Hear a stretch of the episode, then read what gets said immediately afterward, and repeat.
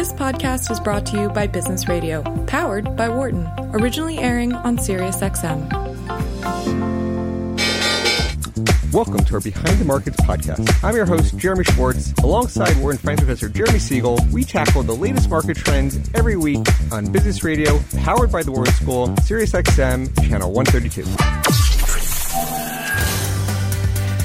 Welcome to Behind the Markets here on Business Radio, powered by the Wharton School. I'm your host, Jeremy Schwartz, Global CIO at WisdomTree. My co-host is Wharton Finance Professor Jeremy Siegel, author of Stocks for Long Run and the Future for Investors.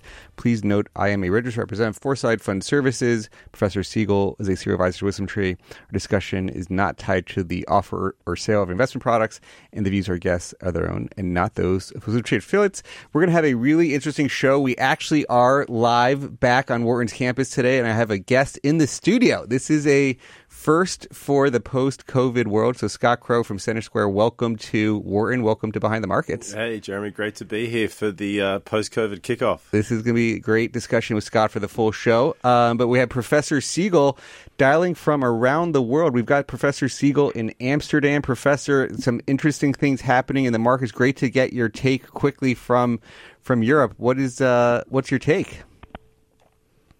Well, I'm I'm watching I'm watching developments here and and around the world. Um, uh, actually, I was surprised to see the gasoline prices here. They said it's up, but not as much, and that's one reason is they have they have such a high tax on it that the oil uh, cost uh, is a, is a smaller fraction. So when oil goes up, uh, the percentage increase in, in the gasoline prices is is is uh, less. The Dutch seem to have uh, a lot of. Uh, I mean, I'm I'm I'm on the canals. A lot of uh, wind uh, and uh, uh, wind power, uh, natural gas. They don't they don't need it from Russia, so they're do, they they're doing very very well. Um, in contrast to the U.S., this uh, as I'm looking at at the screens right now. Um, I mean, we all see what's happening. Amazon's down over 12.5 percent right now. Apple, which recorded a good quarter, but warned of supply side difficulties, what's going on in China. You know, even though it it had a great quarter, it it certainly, I mean, it's down 1.4 percent right now after opening up uh, uh, in the morning. So uh, pressure is is coming down. Uh, I think the the big news certainly is uh, a shocking GDP. Now, actually the service that I follow said it was going to be minus 0.6%. I don't know why the street was up 1%. But the big reason for the downward uh, shock on GDP is, uh, an, in my way, an, an, an incredible downward uh, movement in our trade balance, uh, $125 billion deficit. I that's a very volatile number and could be revised dramatically later on. This is a preliminary number. They need a preliminary number and they stuck it in. That's the reason for the downward. Otherwise, we'd be near zero, which was pretty much what I was guessing for the first quarter. Uh, don't forget, first quarter is backward looking. We're already, uh, you know, at the very end of the first month of the second quarter. And the second quarter is looking at plus 2% right now. So it's not going to be the you know the the informal definition of a recession, two consecutive GDP reports, but it has political impact. The negative GDP report got splashed on the headlines, and clearly next week we have a Fed meeting, and I bet you that many questions are going to be posed by uh, the journalists. Uh, you know, how can you be raising rates so uh, aggressively when we had a negative uh, GDP and are we on the verge of a recession? And he's going to be trying to answer that, probably somewhat similar to why I say it could be revised and won't be down. We're positive now. Consumption was strong, but certainly that's it's going to put him on on the spot there. What they're going to do seems baked uh, in in in the cake right now. It's going to be a 50 basis point hike. Uh, I I I don't. Uh, they may mention the downward in the statement. They may mention in the, uh, the, something about the downward movement in GDP, but it's going to be sloughed off. It won't cause caution. I expect Bullard, despite this, to be a dissent uh, for 75 basis points um, and not for 50. I'm not sure whether there'll be other dissents, but the questions will be around that low GDP report and whether we can uh, continue to, to hike. The tone will be hawkish, though. Um, I mean, we already mentioned last week that the that Powell has stated that he wants to get to neutral uh, as fast as possible, um, uh, and and clearly, I think uh, um, uh, I, I think he will. I mean, we saw the employment cost index, the quarterly one, it was higher than expected. Now that's a labor cost index, so we've talked about labor lagging uh, because of people fixed into contracts. It's also backward looking. It's also a quarter ago. So I mean, it's not it's not uh, forward looking. Let's give the good news. The good news is we did get the money supply for March, and for the second consecutive month, the money supply growth moderated dramatically. We've had a uh, the last two months annualized money supply M2 growth has been four and a half percent. That is a two percent uh, in uh, inflation number, or even slightly less. Now, let's not get that excited. We're still up ten percent year over year, and this is only a two month uh, um, slowdown, but it is the first two month slowdown since COVID hit. Um, which gave us that dramatic burst in the money supply. We should also mention, and I just did these calculations, um, M2 is approximately 25% above trend, above that 2% trend, uh, while inflation is only 6 or 7% above it. So there's still a lot of inflation in the pipeline because of the money supply growth that we had over the last two years. Nonetheless, we got to start somewhere, and uh, there is that encouraging news on the money supply front, uh, front and these higher interest rates and uh, uh, reduction of balance sheets should uh, hopefully continue uh, the moderate money supply increase. Again, it's a lag. We're not going to see it much in the, much, the next six or 12 months, um, but uh, it eventually uh, will slow down the inflation. Professor, you're hearing a lot more about this recession. Are we going to get, uh, as the Fed going to hide too much and tip us into recession? As, as you look through the strength of the underlying economy, sort of the at, at peak employment, you could say, uh, where do you see the recession coming uh, and when?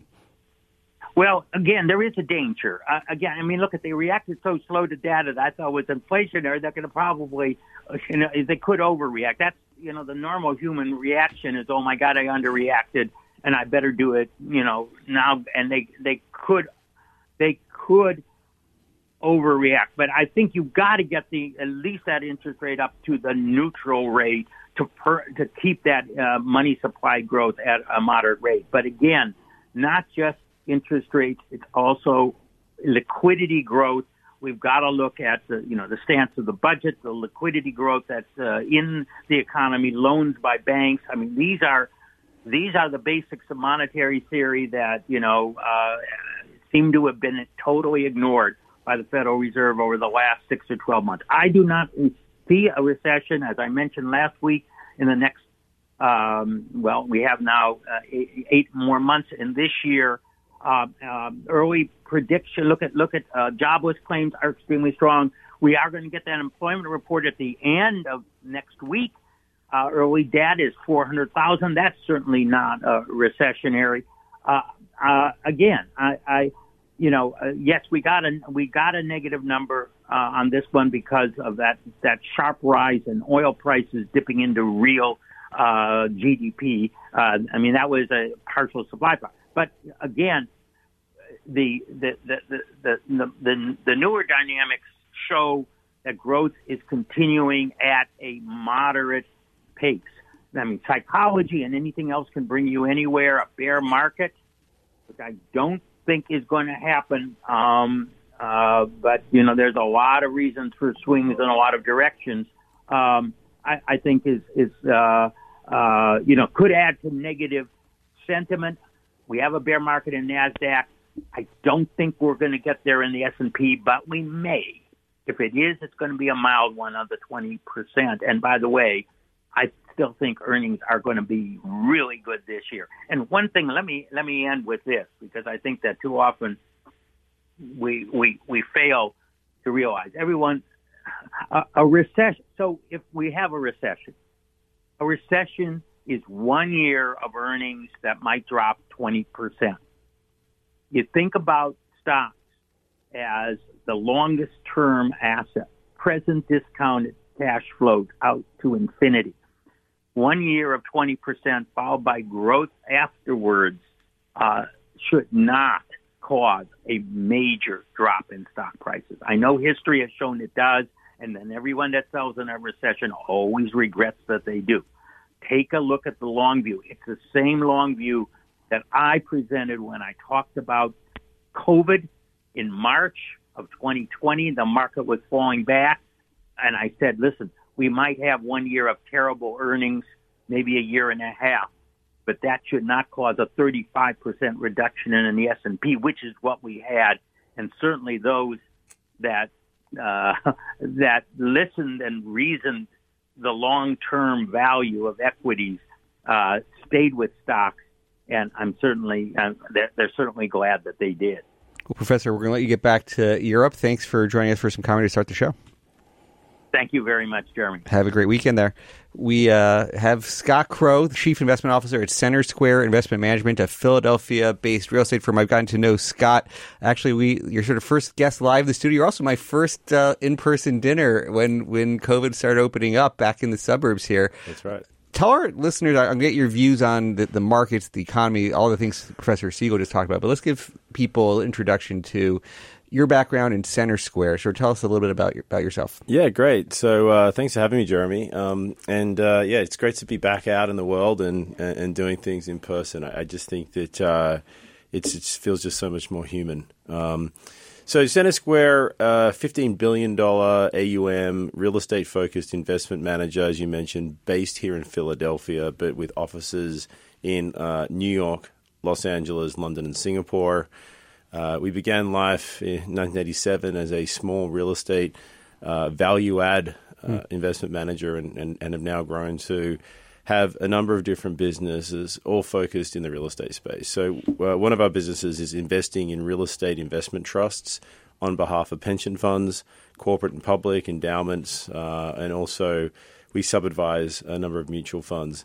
Uh, we are, in fact, the, the fourth largest uh, investor in real estate investment trusts uh, on an active basis. So wow. we actively manage um, uh, actively manage those portfolios, and the job there is to pick the stocks that go up the most, and we you know we, we call that alpha. So alpha is our is our product that that is our, our, our and the skills that we apply uh, to create that come from a, a great group of people that we have on board uh, you know, who have a lot of experience and um, you spend a lot of time doing a lot of thorough research um, and, and, a lot of hard work.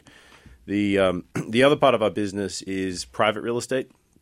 So we have a private real estate equity platform that uh, involves or incorporates a series of value add funds. So for those who are not less familiar with some of these terms, value add means buy it, fix it, sell it.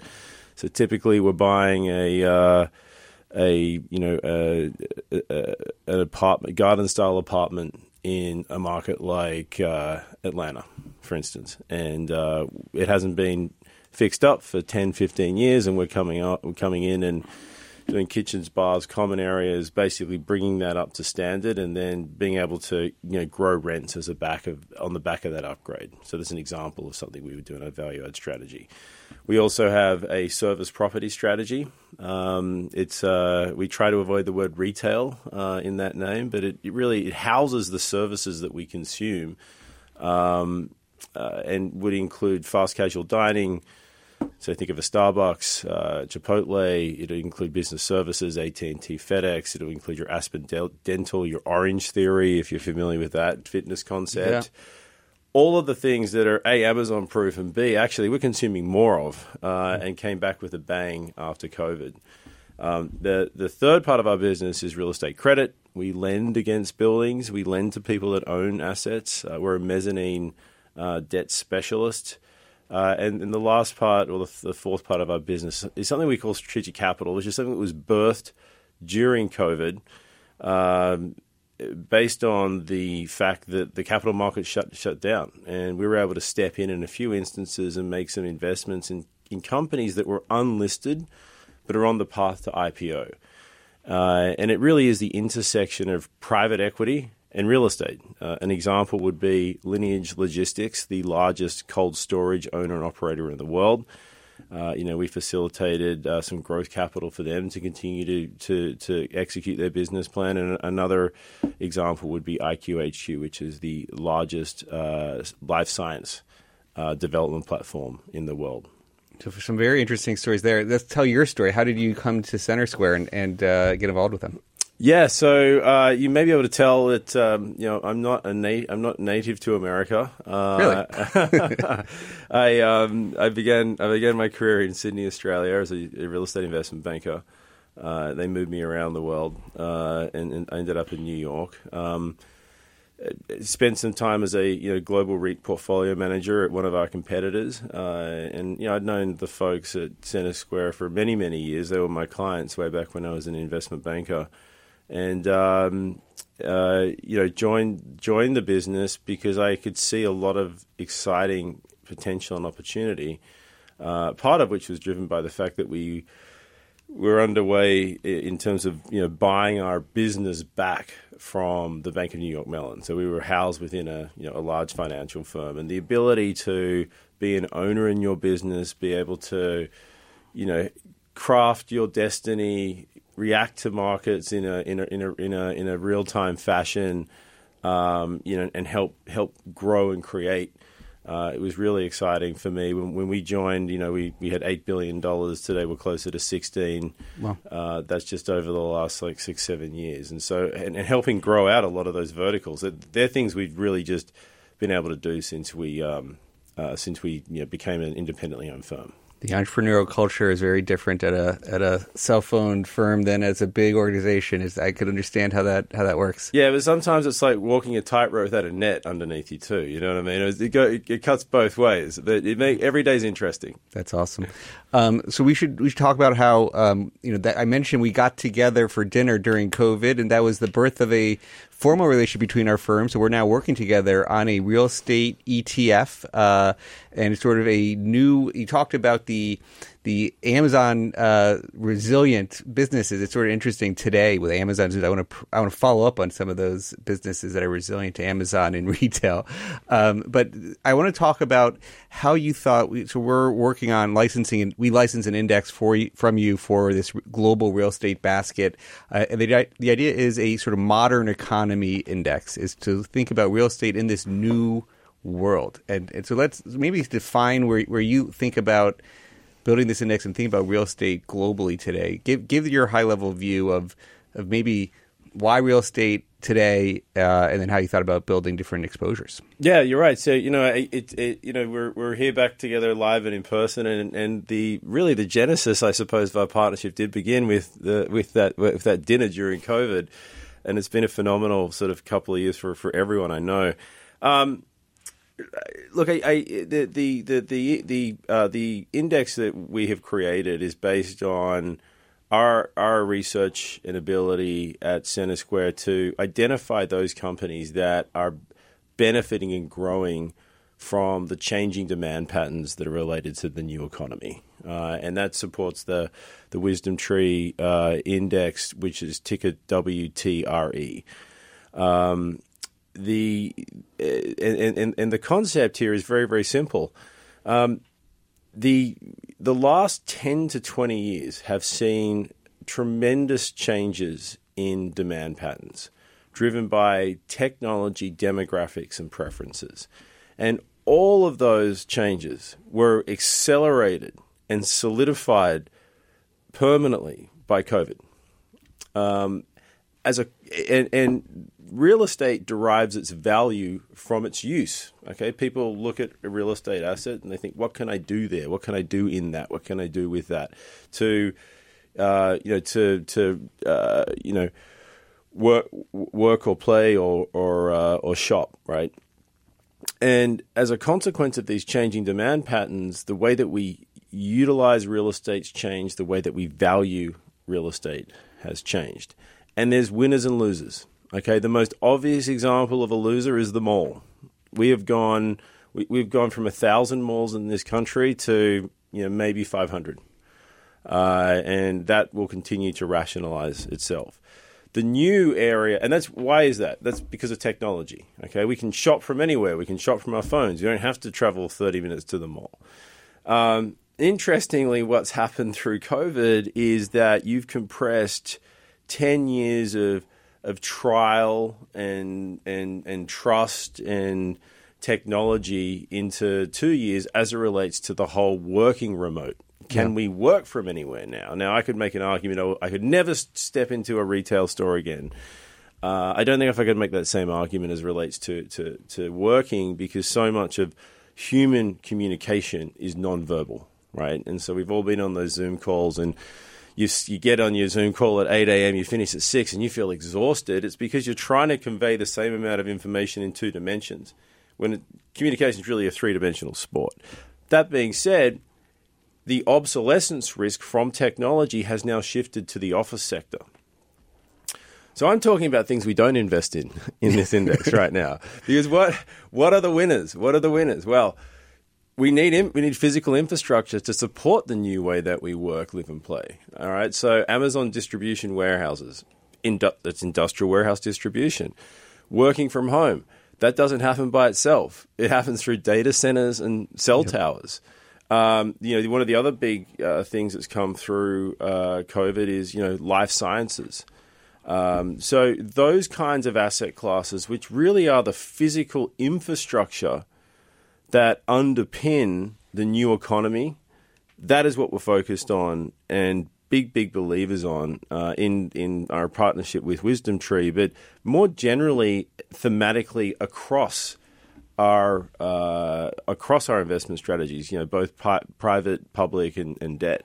It's interesting. I mean, there we talk about being back here in studio together, and we'll see if, if our listeners think this was a better episode than my episodes on on Zoom and Teams. Um, and so that, but like you can tell, there there's a reason why we wanted to come back in person. There is something different about being here. Uh, WisdomTree did go full remote, so it's interesting. Like we're giving people the option.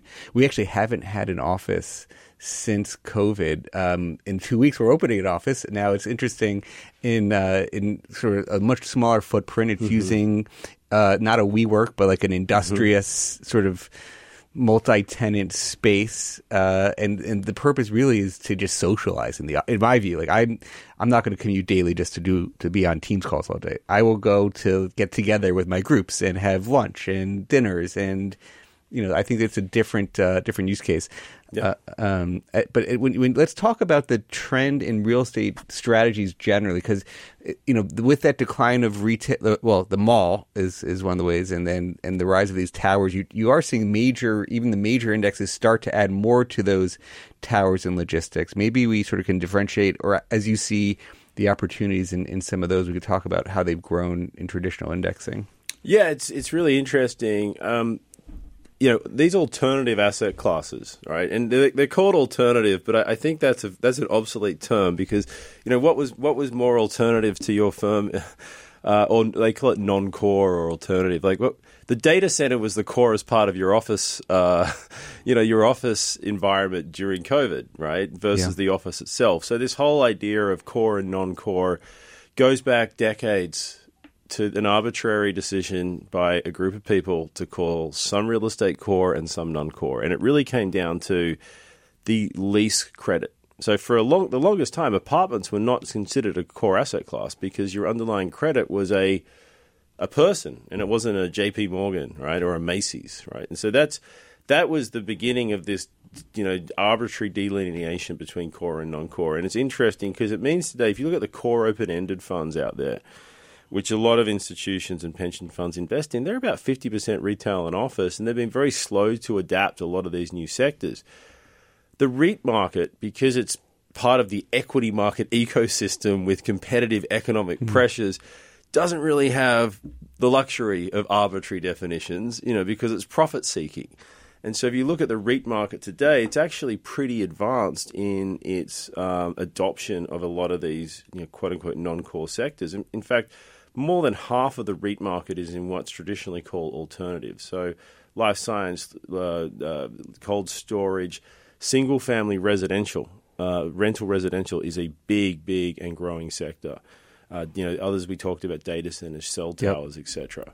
Yeah, I, I see cell towers have gone from six percent a decade ago to like sixteen percent in the in the FTSE uh, all equity REITs. Uh, let's talk about for a second the residential because that's the for people you know personally people are looking at what's happening in in homes and, and housing prices with the Fed narrative of rising inflation, rising interest rates. Do you see that impacting? Real estate. How do you see that impacting the general business? Uh, and and and are you going to see a slowdown? It's been so hot for the last few years. Is is this rising rates going to be pressure for for that market? Yeah, it's it it's it literally is almost like a daily conversation at CenterSquare. We had an Yeah. investment committee yesterday uh, on a deal in, in, in Las Vegas where we're you know significantly upgrading what I would call workforce housing, and a lot of the, the lot of the questions were, well, can we continue to achieve this kind of rent growth, even though we're cutting, you know, our rent growth is below where a lot of the forecasters are. Can the market take it? Yeah. And also, you know, how do we feel about cap rates? Because, you know, going in cap rates are three and a quarter percent for this, you know, this kind of deal. Now, we'll, we will grow that cap rate through, you know, investing in the asset and increasing rents to closer to a four, four and a half percent over the next few years. But at the moment, you know, year one, you've got negative leverage, right? Your debt costs are higher year one going in than than the cap rate, and that's always for a real estate uh, investor. You know, should give you a, a a a moment of pause, right? So, so define cap rate for people so Oh, they know, okay. so understand what you're talking about. Yeah, there. no problem. So um, cap rate is simply uh, the the yield on the real estate asset. It's net operating income divided by value, right? So um, it's a, it's it's how we think of you know we think about PEs for stocks. We think about it on the inverse, if you will. We think about Yeah. yields for real estate. Because often we're comparing the yield on the asset versus the debt cost, and what you like to see typically is that the yield on the asset is greater than the debt cost, and so um, uh, You get fixed debt and maybe rising incomes, and that's why real estate's an inflation hedge. and- Exactly. But the coming back to your question, I think there's no doubt that over the next few months you are going to see. I think we've seen the low for cap rates, and, and what I mean is that said differently, I guess in equity ter- terminology, we've seen the high of PEs for real estate. There's no way that cap rates can compress, or said differently, multiples can continue to rise as the Fed's increasing interest rates. That being said, the big difference that we have this cycle we haven't seen in decades is the fact that inflation is likely to remain persistently high. Larry Summers put out a piece that I thought was very good. It showed that due to the way that the Fed measures inflation, and inflation's about sorry, uh, how, shelter's about forty percent of CPI, that we won't see because it's a very lagged indicator and, and, and the methodology is very lagged, that component of, of CPI is going to continue to be persistently high until the end of the year. So I think that inflation is going to be sticky. It's going to uh, continue to come through in the numbers, and one of the best ways to actually capture that is through residential rent, the residential rental market.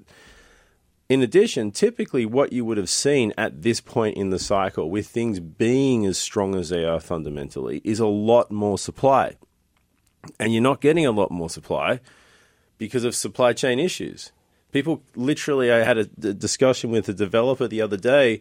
He can't finish the houses he's creating because he can't get the uh, the ducting to connect the air conditioning, and he's got to wait three months for that. People can't get garage doors. I mean, there's the the, the stories you hear due to supply chain issues, uh, you know, are, are quite remarkable. But and then on the other hand, a lot of the uh, you know municipalities are basically closing their their doors to new applications because they're overwhelmed with uh, development applications, and so and, and they can't hire people as well. To, so you have this very muted supply response, which is abnormal. It's due to you know what we're all living through, and but it does mean that rents can stay strong even if the economy slows down. So it's not a clear picture, but I would agree with you that the very strong returns we've seen in real estate are, are you know, we're talking about, you know, fifteen percent returns, uh, you know, on an annualized basis the last couple of years for some of these, or more for some of these real estate sectors, has to decelerate some. But there's still a lot of tailwinds that are going to push real estate forward if you're in the right kind of real estate. If you're buying a home, maybe maybe you have a little time to uh, little pressure. We have Scott Crowe with us for the hour. I'm Jeremy Schwartz. You're listening to Behind the Markets. We're working together on a new ETF, WTRE, that is tied to this new economy type index that Scott's team put together.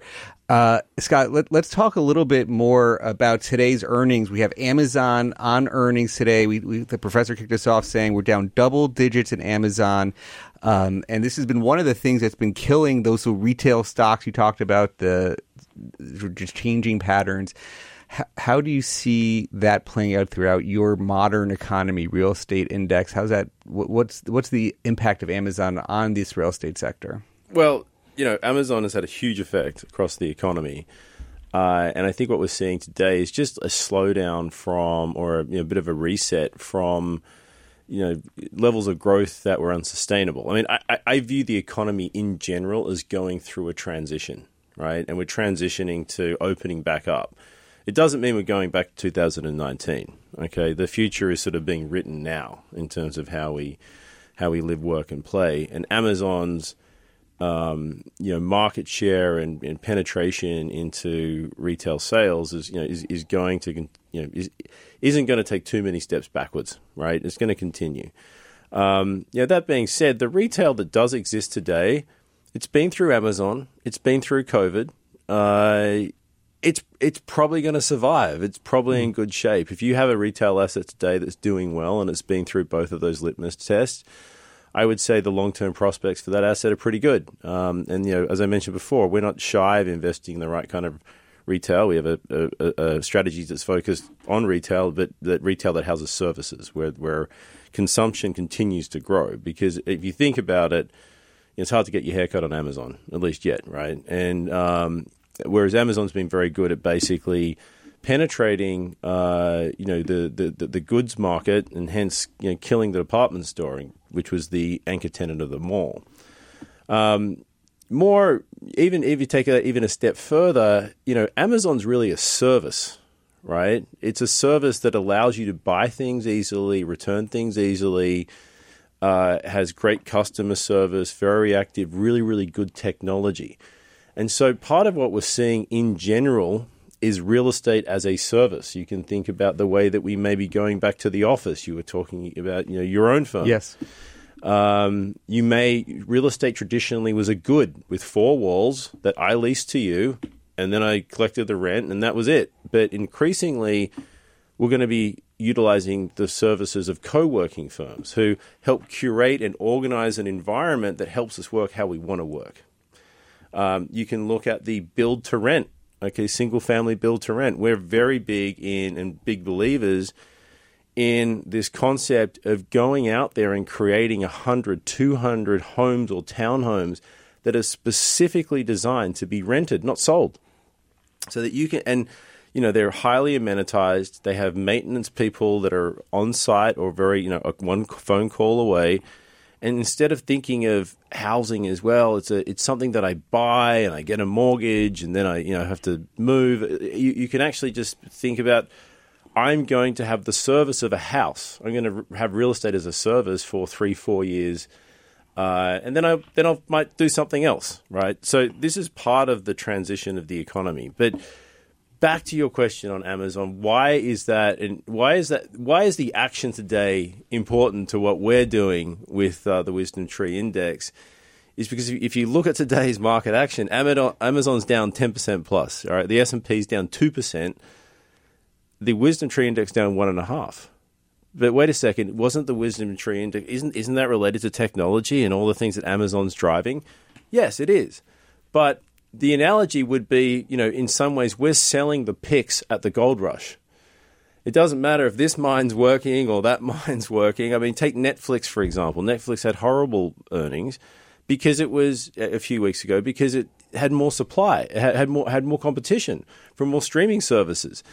That doesn't mean that there's less need for the data center. It just means that that demand is shifting around. More, more yeah, demand, more demand. And so what you're getting, what what you're get, what why we really like these asset class, the, the the physical infrastructure that underpins the new economy, is that it's it, it is the it, it's the infrastructures the infrastructure play on the new economy.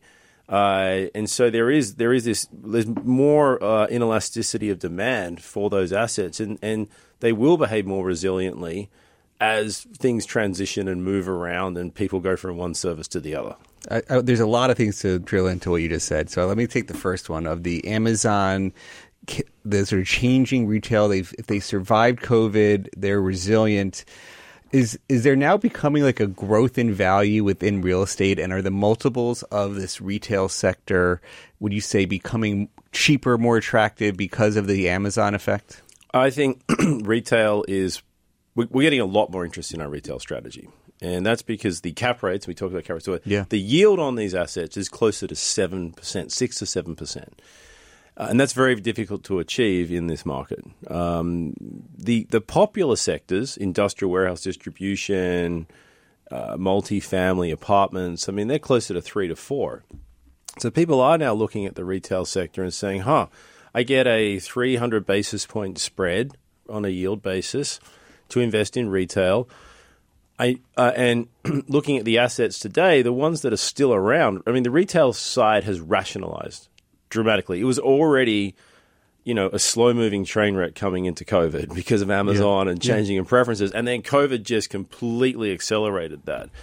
Um, the institutional capital's been a little bit slow to come back into the market because a lot of them had been dealing with their, their they were dealing with a lot of the problems on retail. So yeah, retail yeah. they just weren't doing any more of. But I, I think retail right now you know, uh, generally speaking, is is probably an area of value within real estate because the businesses that the that are there have survived. You know, Armageddon. They survived Amazon. The yields are high, and particularly those focused on services. I think the real issue is now the real issue of obsolescence and need for ration, rationalization of supply, and all the question marks is now migrated firmly into the office sector. Hmm. It was funny I, on on Twitter. Somebody was recently asking me about the retail sector, so that was going to be motivating me to ask more about that. So that that's great. When you when you see Amazon or e-commerce, when you say e-commerce is now one of the charts I, I saw from your team is is above twenty percent. Maybe it's maybe mid twenties. How do you see that percentage over time? Can what percentage of e-commerce can go to e-commerce? We, we, we made up a phrase for that many years ago. It's it's peak you know peak e-commerce saturation, right? Like yes. what, what what what what is that number? And we asked our, actually the strategy that we we are in partnership now began with a white paper that we we published in 2016, and this is one of the questions we asked. And kind of laid the groundwork for our thinking uh, at CenterSquare about how to invest around a lot of these thematics. And that was one of the questions we asked ourselves. Look, and a way to answer that is to look at where e-commerce penetration has peaked out. And it's in things like electronics and books. And the answer there is like 70, 80%, right? Mm. So we got a long way to go. We could. Now, a lot of it has to do with the you know homo- homogeneity of the asset of, of the good has to do with the cost of the good, the ease of return. There's a number of factors that we identify that basically will drive the amount of e-commerce penetration. And that's one of the big secrets. The, the big secret of e commerce penetration has been returns. I mean, yes, the technology's improved. You can see the you know the asset or sorry or the, or the good much better on online now. You can twist it around and see a model. You have an idea, you need in. it, boom, it's delivered. Yeah, and but but the thing is, you can return it super easy. You can buy three pairs of shoes, choose one, and send it back. And that really, I think, has been the catalyst for um, uh, for uh, you know Amazon and others to start penetrating other areas that are more fashion orientated, right? Hmm. So I think it's going to continue to grow. The technology, in terms of us being able to to to simulate a physical uh, experience in terms of looking at the asset, is only going to improve the metaverse. You're yeah, gonna have, we're gonna have just put the goggles on. reality. You'll be in the store. You'll you be able need... to feel. You'll be feel, feel, touch, and smell, smell it eventually, right? You know, so that's only going to improve. So I, I, I'm a big believer that uh, you're going to see e-commerce penetration for goods continue to I- increase. I mean, it, it even exists for cars now, for some extent. I mean, who would have thought, right? There's a lot, lot there. I want to come to your point on the build to rent because you've seen some of these stories on institutional investors, you know, like yourselves, but BlackRock being buying single family homes. Talk about the distinction between the build to rent versus what a BlackRock model might be trying to buy these homes. Yeah, so look, the bottom line is we were underhoused in the United States. It goes back to the GFC, particularly for interest in global financial crisis. Uh, for your younger viewers uh, who didn't have to live through that, but uh, you know, the global financial crisis uh, led to banks becoming, you know, very, very risk averse as it relates to how they make loans. So if you look at the numbers, about 50% of all housing pre financial crisis were entry level, and today that number's 10% because you can't get a loan unless your FICO scores 700 plus, mm. right? So there's been this capital rationing. Even though capital's been cheap, it's been rationed to those with a lot of money. And there's been this underinvesting in housing, particularly entry level housing. Now, that's happening at a time when you've got this huge demographic shift of millennials aging up. Uh, and you know now now they've all got you know a, a, a, one child and a and a dog, right? And particularly through COVID, the amount of you know sort of that that uh, dynamic accelerated and we and and and the other thing that's happening is these migratory changes that were happening pre-COVID anyway. People were, were leaving higher cost and colder areas like you know the northeast. yeah, we we are, and and and high and, and moving to places with better weather, lower tax, and you know cheaper cost of living.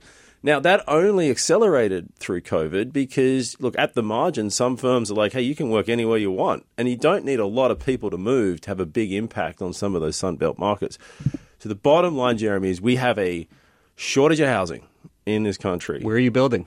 So we're building in places like Phoenix. We're building in places like San Antonio, Austin, Dallas, Houston, uh, Charlotte, uh, Raleigh. I've got uh, people moving to all those places. I have somebody moved to Raleigh. One of my guys coming back from Europe, moving to Charlotte. One of my guys is moving to Colorado. He's leaving yep. the Northeast. We're We've looking got, at that market too. Yeah, it's a, uh, that's interesting. Yeah, and and but the, the the thing is the the way that we have a the United States housing market is probably the world's biggest asset class.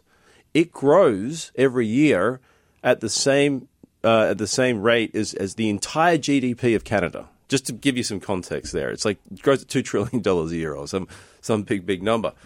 But it's only one two percent um, owned by institutions. Yeah. It's still a very it's it hasn't been institutionalized.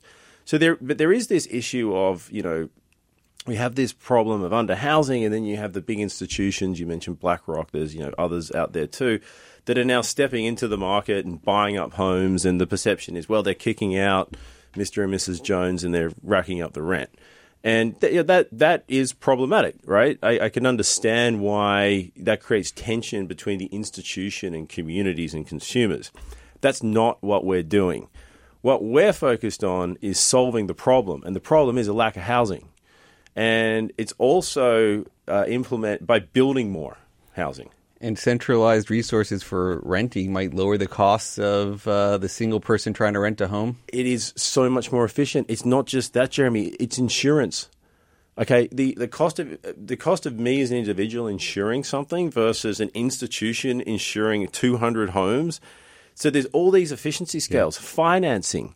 Um, you can have amenity packages like you would have at a you know a high end uh, apartment complex with you know swimming pool, club area in fact, the single family rental assets that we build are higher quality than a single family home because we got to own them for 10 years. Whereas a home builder, you know, he sells or he or she sells it to and, and they're done. Right. That's interesting. So there's a, there's, I view build to rent single family rental as one of the most important technologies to help solve one of the biggest problems in the US, which is underhousing. And I use the word technology because technology just means a technique of doing something. And this is the technique of housing people in today's economies with today's needs, where real estate is also again viewed somewhat and can be viewed and is evolving to being a service as opposed to a good. We've talked a lot about the U.S. real estate market in some ways. Uh, how do you see um, the global market versus the U.S. market? How are valuations? Are there any trends in the types of real estate you would look to own outside the U.S. versus inside the U.S.? Yeah, it's a great question. You, you can't you can't talk about uh, the international markets without still without talking about COVID. Um, you know, where I'm from in Australia, they, they recently gave up on the zero COVID policy. And and I, I, I, sort of you know, joke a little bit that you know, COVID was glad to hear that because it didn't pay attention to it in the first place. Um, you know these ideas of having zero COVID, and look, America that made China's still grabbing onto st- exactly, and it, it doesn't work. I mean, and look, America made a lot of mistakes. It was just dis, disorganized between this state and that state, and and and but eventually we got through it, right? And we got the vaccines, and we're pretty much done, and we're pretty much through it. COVID is still going on in Asia. COVID is still a thing in Japan. It's still a thing in Hong Kong. Hong Kong's basically closed down. China, parts of China are closed down. You know, Australia's just opening up. So I think one of the things that makes the US a, you know, just, you know, specifically now, but just more in generally, is the ability to be flexible and, and get through things makes it an attractive investment market. Now, Europe, uh, you know, Europe's muddled through COVID, um, you know, but the big problem, obviously, right now is geopolitical. It's the and, then it's the follow on. I mean, there's some geopolitical risk premium that's increasing, obviously, from the tragedy that's happening in Ukraine. But the real life impact is on the energy side. So that is means that Europe is, you know, the, the, the big increase in the in the cost of energy there means that Europe is much more likely to be moving into recession. And if you look at, say, just the the retail, the shopping center stocks in Europe on the REIT side that's what they're indicating. And so I think it means that the marginal dollar today is looking to the US as a, an economy that's on better footing, recovering from COVID better, and, and you know has uh, has less geopolitical risk than a market like Europe, which is the second largest destination of institutional capital as it relates to real estate. Now, in the traditional tech sector, like the Amazons, Facebooks of the world, they the, the, the story is the U.S. is the only place where you have real big tech companies. In in real estate oriented new economy sectors, are there some of these logistic plays, tower plays? How do you see the opportunities across Asia, Europe for for the real estate segment of the new economy? Yeah, absolutely. I mean, look, the, the, way that we live, work, and play is not exactly the same everywhere, but it you know it rhymes very closely. So logistics, e-commerce, it's ubiquitous. In fact um, the UK has higher internet pre- penetration than the United States. Um, a lot of that has people think it has to do with den- density of of uh, of that country. Um, places like France and Germany are further behind. You know, they'd, they'd be in the teens versus that twenty percent, the twenty five percent you mentioned in the US. Europe's uh, UK's closer to thirty, just because they are traditionally, you know, adopted technology at a slower a slower pace and live their lives a little bit differently than us. Um, uh, you know, Japan, similarly in parts of Asia, is you know, in that teens, but it's all trending in the same direction, right? It all it all is trending towards using technology to, to shop more because it's it's a better mousetrap. It's a better way of getting it done, and uh, but you know, and the need to build out that distribution supply chain through industrial warehouse distribution is you know, as as needed there as in the U.S. in many in many ways probably behind uh, where we are, but you know needs to catch up. You know, date, use of use of data, use of phones. Uh, these are these are all things that are happening to the to the human you know to humankind, no matter where you're located. Um, and if anything, I would say that the infrastructure support for how we live, work, and play today is is is the thing holding back uh, further growth in that uh, in, in, other markets. And, and, said differently, we need to catch up the infrastructure as relates to distribution, supply chains, or um, you know data centers or cell towers in uh, other parts of the world outside of the U.S. As we think about, we talked about cap rates, we talked about P ratios, things like that when you build an index and you guys are alpha seeking at a core, but also now build an index, you you built in some valuation and quality numbers to sort of think about trying to get smarter selection, even in building an index. Um, what we call kind of modern alpha is, is is the way to think about it. What tell us about your what you thought were the key metrics that, as you try to build a smarter selection process, that were important. Yeah, so I mean, the, the, the, stage one is like from a thematic standpoint let's identify those asset classes that are benefiting from the changes in demand patterns and preferences and technology that we've been discussing for the last, uh, last for, for, this segment. And once you identify those asset classes you're putting yourself in a really good position to succeed over the medium to long term because at the end of the day, the value of those assets is going to be driven by the fact that demand is going to continue to want to be there and pay higher and higher rents and, and utilize those assets to, you know, to, to support the way we live, work, and play. So that's stage one. That at the same time, you know, as you've seen, like Amazon's a great company, but it's still down 10% today. Maybe it got too expensive, right? So you, you want to avoid in stage two, what we do is avoid overpaying for things. So we will put on a uh, evaluation screen, typically looking at cash flow multiples, um, you know, to ba- to make sure we're we're, we're assembling a, a, portfolio that you know isn't overpriced, right? That at least it, it is at least fairly valued relative to those underlying thematics. And as part of that too, we have an internal quality score that we've been running uh, at CenterSquare for many many years and that really makes sure that the, the, the people behind the business are competent and aligned uh, and are going to you know do good things with your capital. Because you could have the best idea in the world and the wrong person running the business and you, are not going to end up with the best outcome. Uh, and so that's really screening to make sure that we have the highest quality uh, intellectual property attached to the, the physical property as well.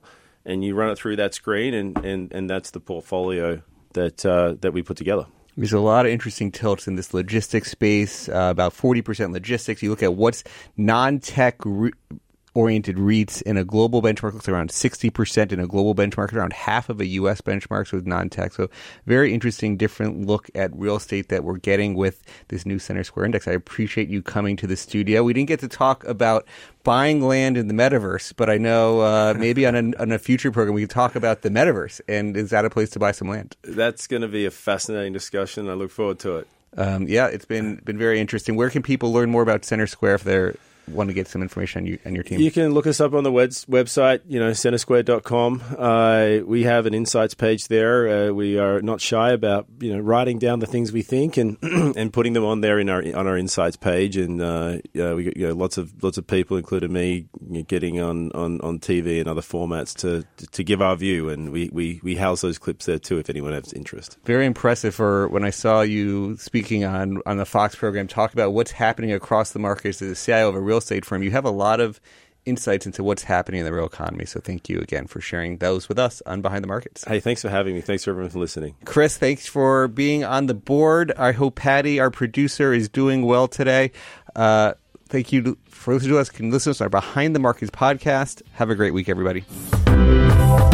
Thanks for listening to the Behind the Markets podcast. If you want to learn more about WisdomTree, visit wisdomtree.com. You can also follow me on Twitter at Jeremy D. Schwartz. I'd like to thank Patty Hall for producing our live program on SiriusXM channel 132 and our podcast producer Daniel Bruno. Join us next week for another edition of the show.